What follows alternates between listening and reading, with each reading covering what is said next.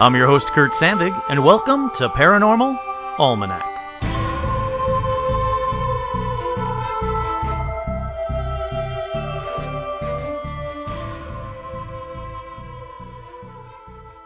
Hello, I am your host, Kurt Sandvig, and welcome to another edition of Paranormal Almanac. Have you ever looked up in the sky and thought you saw something? Something you couldn't quite explain? A ship, a craft, a disc, a light? Have you ever wondered about alien abductions? Sure, we've all heard stories now, but for a while there, these stories were few and far between. This is the tale of Barney and Betty Hill. It is known as one of the earliest and most publicized UFO encounters with a ton of encounter criteria that has become common, like missing time, disc shaped UFOs, physical examinations by Greys.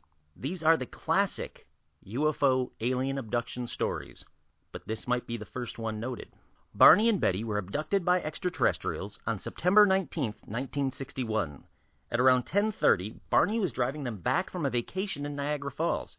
Betty saw a bright light in the sky and watched what she thought was a falling star, except that it didn't go down. It drifted down and then went upwards.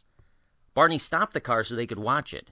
Betty was watching through binoculars up at it and saw that it was a saucer-shaped craft with multicolored lights.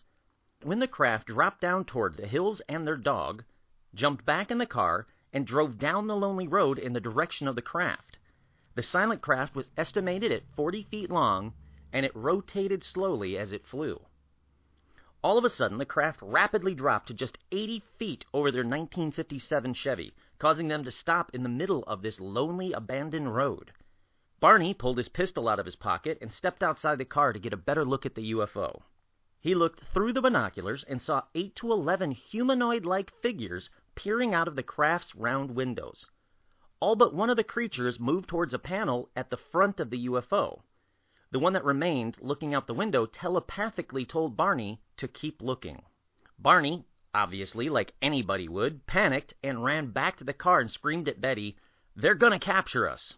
They heard a series of beeping and buzzing sounds, and then their minds clouded a second beeping of a second set of buzzes and beeps, and they regained consciousness to find that they had traveled 35 miles south with very little knowledge of how they got there. When the Hills got home, they noticed their watches had stopped working. The binoculars leather strap had been torn, the toes of Barney's dress shoes were unexplainably scraped, and Betty strangely insisted that they keep their luggage packed and left by the back door. Also, oddly, Barney had the compulsion to examine his genitals, though he couldn't explain why, and also didn't find anything unusual when he did. Betty noticed her dress was torn in several places when she went to place it on the clothesline the next morning, and she noticed a pink powder on it. Barney went out the next morning and noticed shiny concentric circles on the car's trunk, and for whatever reason, the Hills decided to take a compass to the spots and noticed that the needles would spin rapidly when they did it.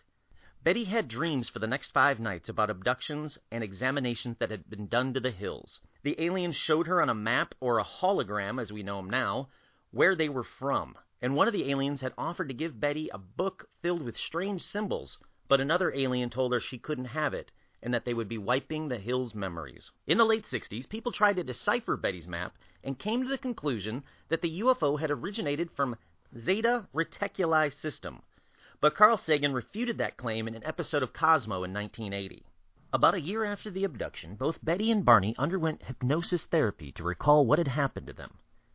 Dozens of hours of recordings and paperwork still exist of the Hills hypnosis sessions. If you get a chance, I highly suggest finding them online. It's a fascinating example of alien abductions. Both recalled physical examinations done to them by the gray aliens. They had their sexual organs examined, the aliens removed eggs from Betty and semen from Barney. Both Hills recall being terrified by the encounter and repeatedly soothed telepathically by the Greys. The Hills story is the first best known example of what has become common alien abductions. Since they first told their story, hundreds, if not thousands, of similar cases have been reported from around the world in every culture and every country. So, what do you think? Were the Hills abducted and examined by aliens? What did they have to gain from telling their stories? The Hills were an interracial couple living in the South in 1961. They had enough to deal with with that alone, so why go public with the story of aliens examining them? Both Hills repeatedly said that they were embarrassed by the examinations and what was done to them, and neither of them had any interest in the paranormal or the budding UFO hysteria that was sweeping the nation at the time. For the skeptics listening, sure, this might be the origin story of gray alien abductions that everyone else has built upon since then.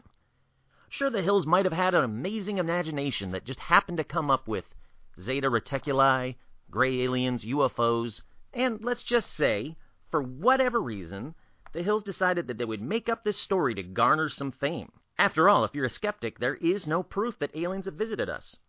You can say that Roswell was nothing more than a weather balloon and dummies that crashed onto some poor farmer's land, but for everyone else out there who thinks we aren't alone, and they have been visiting us, this story gives us a ton of information. I personally believe that something unexplainable did happen to them. Their stories seem to sync up perfectly with what we now know as alien abductions and the gray appearances. Also, if you do believe the star map, how did Betty know enough to tell the details of a map that would lead to an actual place in the solar system. Why the Greys abduct people and examine their bodies is still up for debate. Some say the aliens are making human alien hybrids, and some say they treat humans as we treat lower life forms here on Earth.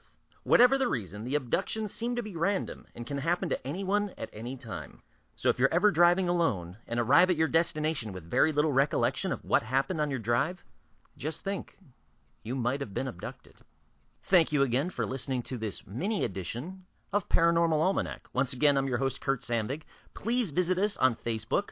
Please leave us a review and a comment on iTunes, especially if you like us. And please contact us via our Facebook if you have any stories UFOs, ghost encounters, paranormal, cryptids, whatever. I want to hear from you. If I like your story well enough, I'll tell it on the air, or if I can, I'll have you on to tell your story yourself. Thank you again. Thank you again. And please join us next week for another edition of Paranormal Almanac.